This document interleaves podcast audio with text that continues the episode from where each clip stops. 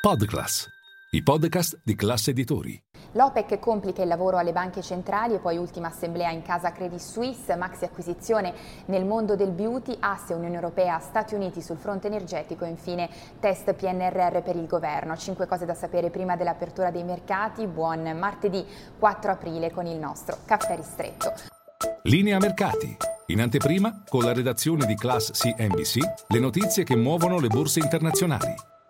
Uno, partiamo dai prezzi del petrolio perché non si arresta la corsa dopo la mossa a sorpresa l'annuncio di tagli alla produzione da parte dell'OPEC Plus. Dunque, mentre vi parlo, il WTI è sopra gli 80 dollari al barile. Tornano così i timori legati all'inflazione e tornano a farsi sentire i falchi. James Ballard, numero uno della Fed di St. Louis, ha evidenziato come la mossa dell'OPEC rischi di complicare il compito delle banche centrali, così come dall'altra parte dell'oceano il membro del consiglio direttivo della BCE, Holtzman, ritiene ritiene molto probabile un aumento di 50 punti base ancora una volta a maggio. E poi eh, due, veniamo a Credit Suisse che oggi riunisce per l'ultima volta l'assemblea dei soci a Zurigo dopo la maxi acquisizione, il salvataggio possiamo dire da parte di eh, UBS, è stata ritirata da parte del CDA la proposta di dividendo così come anche la proposta di bonus per i vertici in caso di successo del piano di ristrutturazione che al momento ovviamente non ha più senso, non esiste più dopo il salvataggio da parte di UBS ma soprattutto l'aspetto più interessante è stata ritirata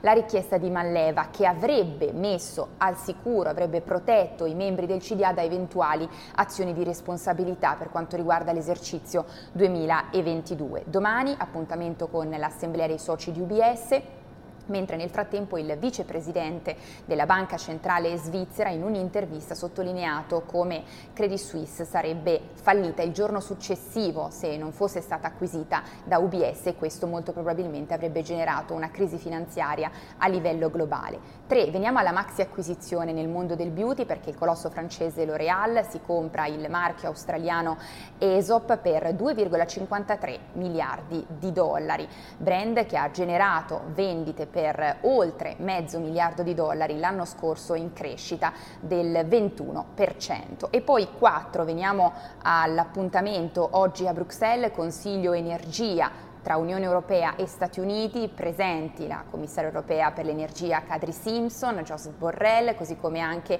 il segretario di Stato americano Anthony Blinken, al centro chiaramente il tema della sicurezza energetica, così come la transizione verde. E poi 5 concludiamo con i fatti di casa nostra perché il PNRR eh, continua ad essere al centro della scena politica Oggi, questa mattina, al MEF incontro tra il Ministro dell'Economia Giorgetti e il Commissario europeo al bilancio Han. È tutto, vi aspetto in diretta con tutte le notizie a Caffè Affari.